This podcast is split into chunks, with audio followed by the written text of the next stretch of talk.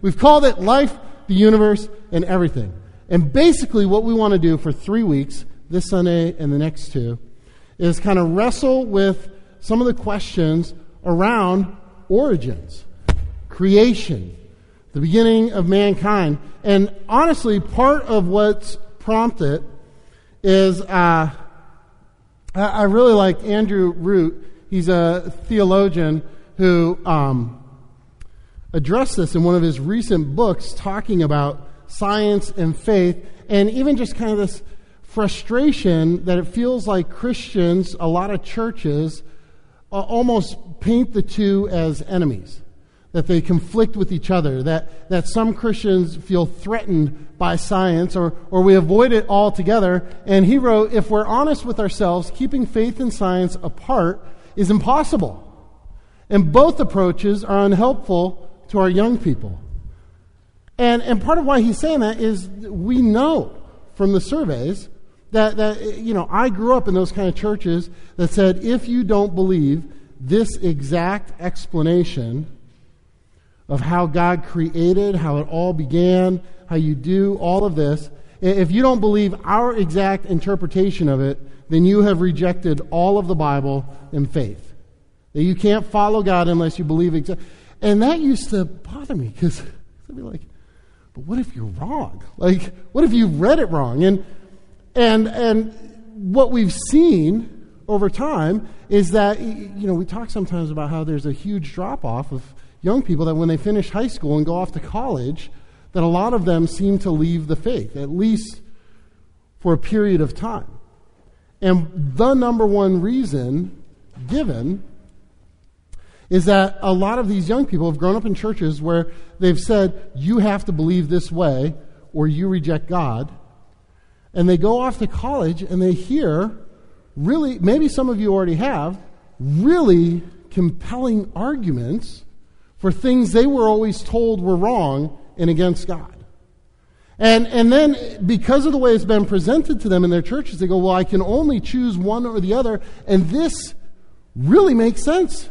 The evidence points to what I'm hearing in these classes. And so, uh, for a lot of young people, they go, Well, then I guess I can't follow God.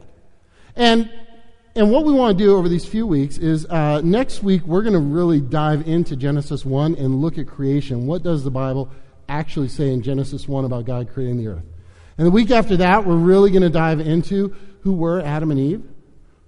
What does the Bible actually say about them? What can we believe about how humanity began? But this week, I wanted to do something uh, a little different. You, you might see on your paper uh, that I've called this week the ultimate question, right? That, that we're calling the series Life, the Universe, and Everything.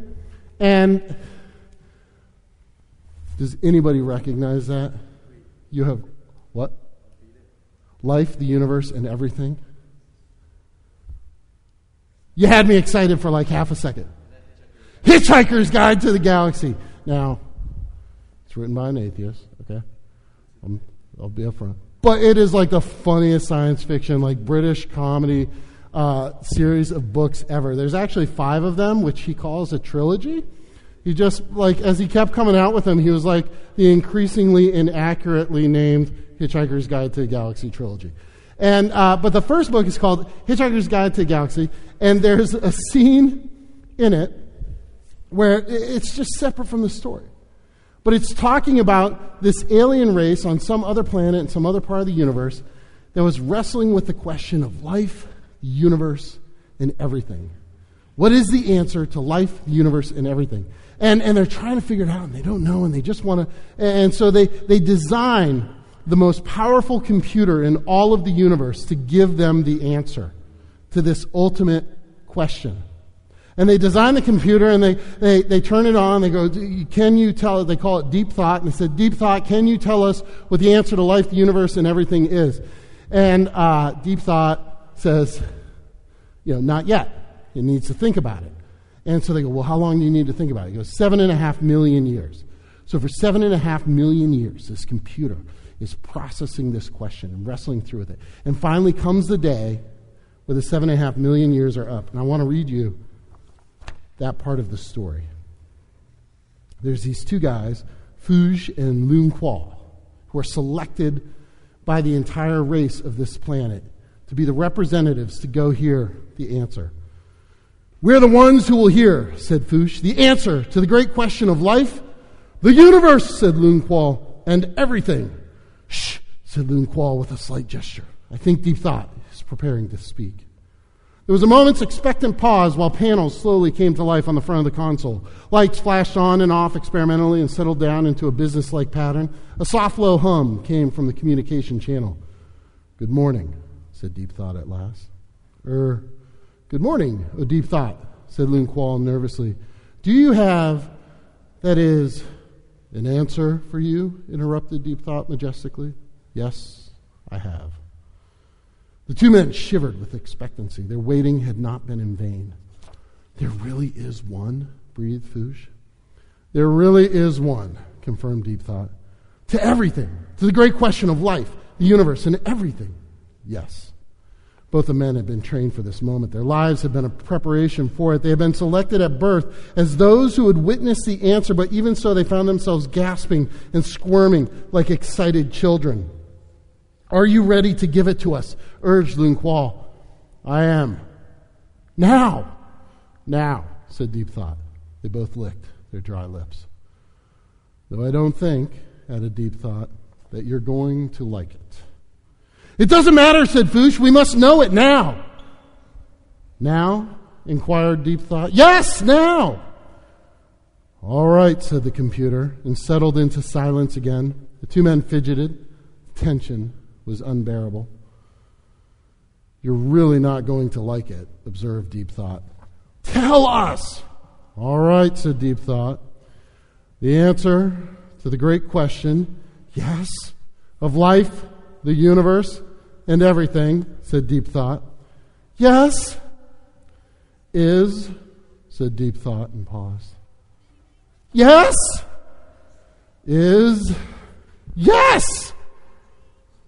42, said Deep Thought with infinite majesty and calm. It was a long time before anyone spoke.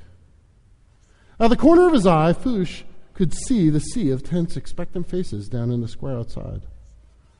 We're going to get lynched, aren't we? he whispered.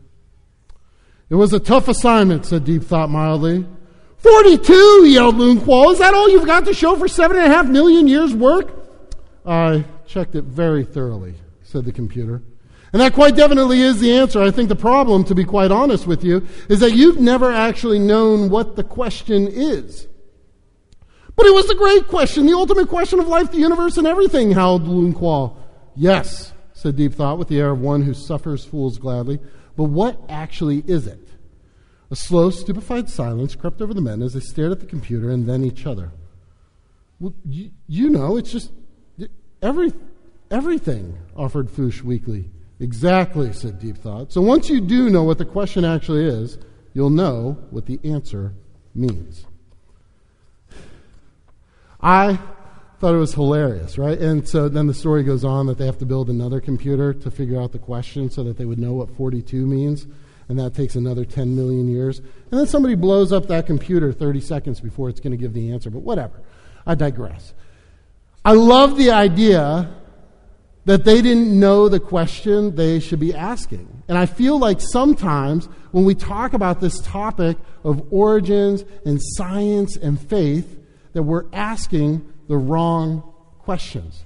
They we're coming at it from the wrong direction because honestly, we are in, we're, talking about passages of Scripture that were written 3,500 years ago in an ancient culture, in an ancient language, with a far different set of values and standards, and even ways of looking at the world than what we do today. Right? And, and, and we wrestle with because there's verses which I absolutely 100% believe 2 timothy 3.16 at the beginning says all scripture is inspired by god all scripture is inspired by God, and yet believers today in the world sometimes look at some of these passages and go, but there's contradictions, there's errors. What's going on? And, and I think it's because we're asking the wrong questions. If you look on your paper, I put a note that there's different genres and writing styles in the Bible. And here's why I point this out because that whole question of where 3,500 years later, uh, there's a number of different ways in which the Bible was written, writing styles, tools that they approached it with, genres of literature. Uh, one of the obvious ones is historical. That there's large sections of the Old Testament and the New Testament that we would view as historical documents. But even that is different than how we would record history today. Some of you know I was a history major. The standards for history writing today are far different than they were 3,500 years ago. The objective today, when we record history, is to try and document an unbiased, objective, here are the facts. And even then, historians and, and degree programs that prepare historians acknowledge every single historian has a bias. So we're constantly working against our own bias of, I prefer this version's of the story, or I prefer that, and trying to be as objective and fact based. Don't we like facts? We, we, we, want the details. We want to know the exact times. We want the exact records. We're in a time where everything can be pinpointed down to the second, and we expect that level of detail. But history, historical documents, historical genre in the Bible from 3,500 years ago was blatantly biased in a good way. But that the biblical writers were not just trying to record the history of their people, they were writing history with a theological message. That this history points us to God. There's this undercurrent of the Bible is meant to guide us to God. And so, even the way they would have done history, a genre that we share, was different than how we would today. We have the, the law. There's sections of the Bible, uh, you know, Leviticus, Deuteronomy, right? Where there's just long lists of laws about how to worship, but that's different than the way we would view the law today. The law today is about doing right or wrong, or you get a ticket, or you get jail time. Back then, the law was this is how you worship and follow God.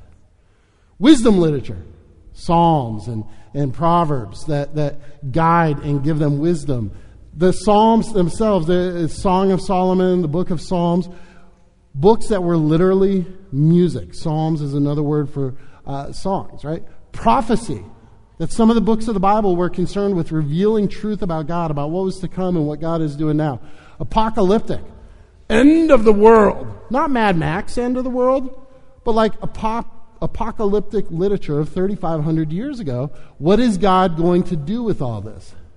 The Gospels. Matthew, Mark, Luke, and John are their own unique writing style because they're not even, there's a historical element to them, but it's almost more of like a legal briefing. Like John's book, more so than any other, is written as though he was making a case before a judge for this is why you should believe in Jesus. And then the epistles. A lot of the New Testament are uh, letters written to people about God that somehow got preserved and we still have.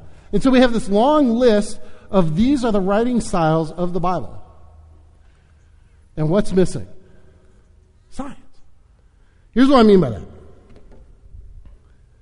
That if we actually look closely at Scripture, we realize the intent of it was never to be a scientific textbook. Right? That God's goal was not to explain the mechanics of the universe. God's goal, all these types of literature, the purpose of all of them was to paint the narrative of this is how a broken, sinful people can be reunited with God. Put a few verses here that people sometimes wrestle with. I should be careful how much time we spend on them because we got a little bit of a late start. But here's an interesting one, right in Genesis chapter 1. And next week we're going to dive more into Genesis 1. But here's one that people wrestle with, that some people use as a this is why the Bible isn't true. Right? It says, uh, And God said, Let there be a vault between the waters to separate water from uh, water. So God made the vault and separated the water under the vault from the water above it. And it was so. God called the vault sky. And it was evening, and it was morning the second day. Older translations tend to use words like vault and firmament. Some even use, one translation even uses the word dome, that God created a dome to separate the water in the sky from the water below. And, and more recent translations have tended to use language that just says God created the sky to separate the water above the water below. But in the ancient Hebrew, in this poetry, they literally understood it as a physical, hard surface holding up water above the earth. In another passage, Genesis 7:11, when the flood happens, uh, in the 600th year of Noah's life, on the 17th day of the second month, on that day, all the springs of the great deep burst forth, and the floodgates of the heaven were opened. And the language there again points this idea that there was this massive amount of water above the earth that was dropped on the earth. And, and there's, a, there's an approach to Scripture called a concordance view that science and the Scripture must agree. And so people have tried to come up with theories to explain so, how is all this water up there thousands of years ago? That when we now have gone up to, like, we know there is not an ocean of water floating around the earth now.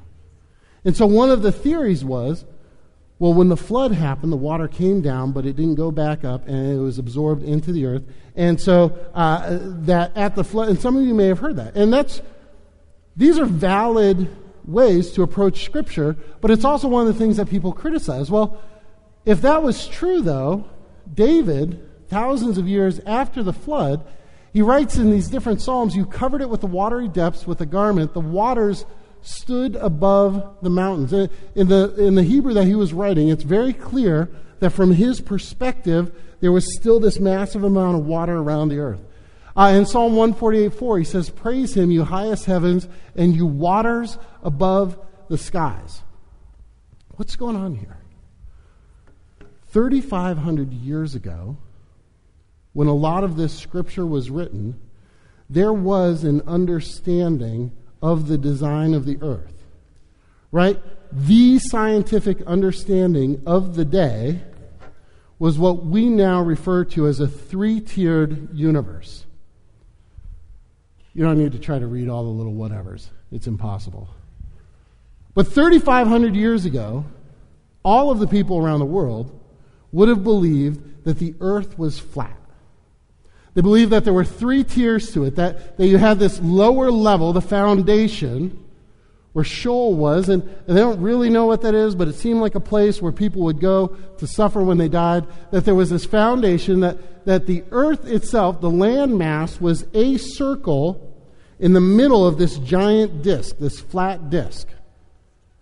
And, and that's why you actually see there's some verses that talk about how God created the circle of land, that God created, that the world was a circle. And we automatically assume, because of our culture and our knowledge of the world, that when the Bible says circle, it's talking about a globe. Well, from their understanding 3,500 years ago, this was all of the universe. That there literally was this firmament, this dome, and that above it there was water, that the sun and the stars and the moon were all of the same distance from us. That they were just up, there was no concept that stars were suns just much farther away, so they look small. They would have thought that there was waters below, that we were surrounded by water, that there were waters below, the great deep, that there were waters above the firmament, and at the very top there was a gateway, and above that was God. That's why there's verses that talk about how from God's view he could see all that there was. Now, we understand that theologically today that God is present everywhere, so he can see everything. They didn't think of it in terms of that way. They just thought of it in terms of God is above, it's flat, so of course he can see it all. This was the science of the day. And, and we look at it and we go, they thought there was a giant amount of water above the earth? Like, that's bizarre. But 3,500 years ago, they didn't have satellites, they didn't have telescopes, they didn't have the technology that we have today, right? They saw water coming down from the sky, and there are no rivers going up there. Like the water has to be coming from somewhere. I'm kind of making a joke, but, but like from their ancient mindset, that just makes sense. That, that when they looked up, they saw, well, the sky is blue, clearly because of the water that's up there. We know now the sky is blue and the ocean are blue because they kind of reflect each other, right? But this was kind of their ancient understanding of the world. And there's even more verses that supported this understanding. In Psalm 104:5 says, He set the earth on its foundations, it can never be moved. For a long time, theologians were convinced the earth was in a fixed place. Some of you may have even heard in history how it used to be believed that the sun orbited around the earth. Right? And in fact, Galileo got in a lot of trouble for suggesting otherwise. But part of the reason why they were convinced that the sun orbited around the earth, there's actually a number of verses in the Old Testament that, that they use to support this idea. But Ecclesiastes 1.5 says the sun rises, the sun sets, and hurries back to where it rises. And so theologians, when Galileo came forward and said what he said, were going, this is heresy. The Bible literally says the earth doesn't move, the sun moves. You are disagreeing with God. Now, centuries later, we have the evidence. We, actually, we know our entire galaxy is moving through space, that the galaxy is expanding outward at an incredible pace, right? That all of it's moving, that the sun is the center. And so we've understood now with this new information that verses like this aren't talking about the literal position of the earth. They're talking about that in God's perspective, humanity is the center, right? That, that He's reaching out and loving His people. But some of those first passages, people are still arguing about. What was going on with this water? What was going on with the Old Testament? And, and, and trying to explain that. And I love, I like the Doctor Who. Uh, you may have heard of it. But the doctor said in one of the episodes the very powerful and the very stupid have one thing in common they don't alter their views to fit the facts, they alter the facts to fit the views. It's kind of this idea that if we look at this information and go, oh man, these facts don't make sense because I believe one way, the answer isn't to rewrite the facts, right? The answer is to go, well, well, maybe my interpretation of those facts are wrong and I need to adjust. John Walton, incredible theologian, wrote We must keep in mind that we are presumptuous if we consider our interpretations of Scripture to have the same authority as Scripture itself. Nobody is an infallible interpreter. We must always stand ready to reconsider our interpretations in light of new information. We must not let our interpretations stand in the place of Scripture's authority and thus risk representing, uh, misrepresenting God's revelation. The, the point that he's getting at is going, just because tradition has always said it must mean this, doesn't mean we need to stick with that traditional understanding when new information comes into view. You know, that we should learn the lesson of the past when they thought the earth was the center of the universe and the sun went around the earth, and it was like, oh no, we, we misunderstood that. That when we look at other aspects, because for me, I look at it and go, would God intentionally create a world that looks like one thing happened while saying another thing happened?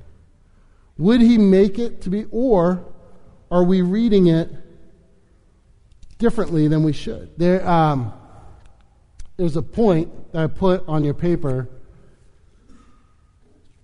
that theologians use to explain what's going on here when it comes to this stuff in the Bible that we look at and wrestle with whether or not it meshes with the science of today. It's this idea that God accommodates us. That, that their point is that when God was inspiring these writers with the scripture, his goal was not to give them a detailed explanation of this is how it all began.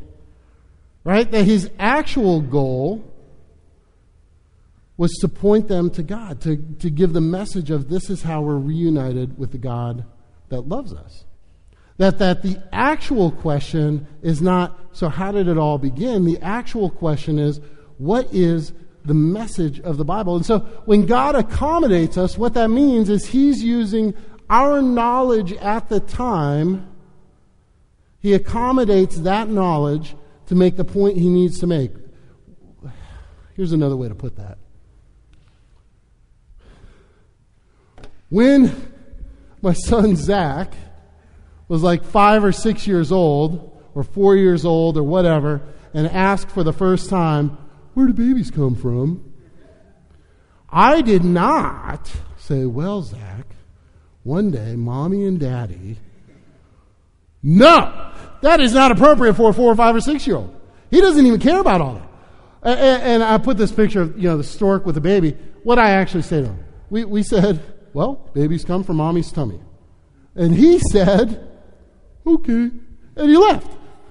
Like he didn't care. That was enough. That answered his question. And, and the heart of it is true. Babies come from mommy's stomach, Right? And, and some of this stuff that we look at in the scripture and we wrestle with, you know, but the science, but this, but that, the heart of it's true. It comes from God. But God was accommodating a world that believed in a three tier universe. God was accommodating a world that had very limited scientific knowledge compared to what we do today. And so the point was to point them to God, not to go, hey, let me give you some scientific knowledge 3,500 years before you're going to get it. Right? And even for us today, science is a constantly changing thing. Right? That as a culture, we look at the science of 100 years ago and laugh. Like, they believed what? But 100 years from now, they're going to do the same thing now because of all the discoveries they're going to make.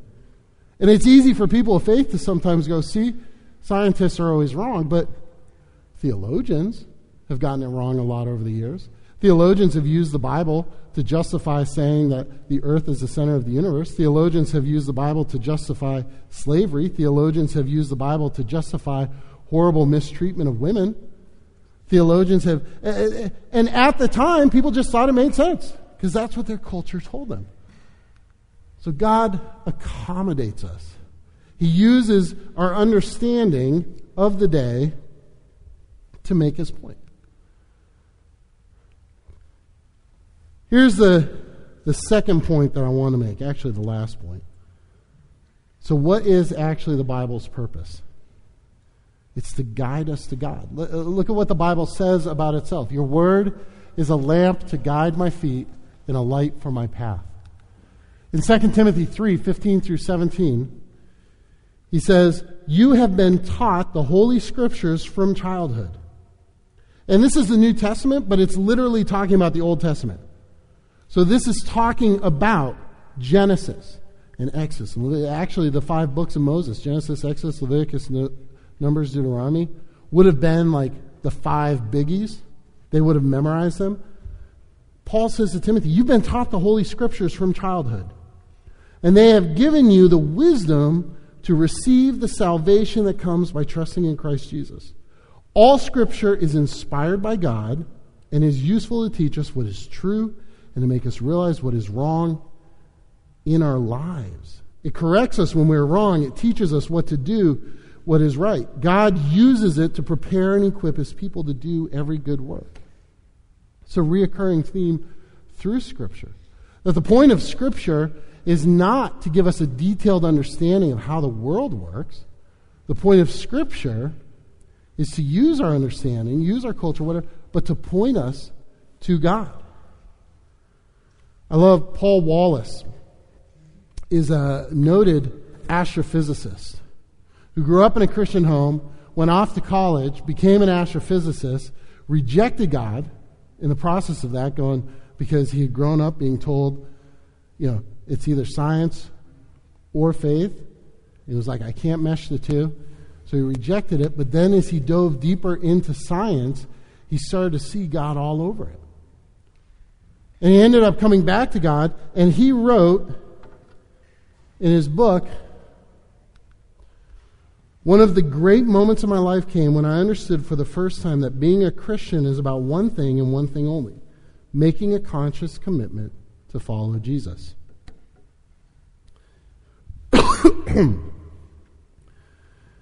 Here is kind of the point that I wanted to get at today to frame what we're going to do in the next two weeks when we actually dive into the creation of the world and the creation of people. Is, is this idea of what are the questions we're asking? How do we view Scripture? Do we come at it so determined that what our traditions have already taught us that we're not open to see new things that God is teaching us? Uh, are we looking at it with the wrong purposes to it? Or are we coming at it from a framework of maybe God is still helping us to understand what He wrote there and what it means? That maybe churches have been wrong that framed it as an either or thing. That maybe for us, wherever you land in how you think science works, what science tells us, that maybe there's multiple ways to have those opinions and still love and honor God. Right? I put a few questions at the end there, but we got a late start, so we didn't really get to them. But I would challenge you this week, as part of your quiet time, to kind of think through them before we come back next week and, and talk about Genesis 1. To think through uh, how have you felt about science and faith? That, that what does this idea about literary genres do as you process that and think, well, yeah, the, the Bible was intended to be a lot of things but it's not a scientific textbook that that God can he accomplish his goals? Is he powerful enough to accomplish his goals regardless of how we think some of that stuff worked or was written? Pray about it. Think about it. Come back next week uh, as we tackle the next part. Let's pray. Heavenly father we thank you so much for your word. Uh, we thank you so much that you do guide us in all this, and we ask that you would bless this time of study as we think about these big questions and, and what are your answers to all of this. In your name, amen.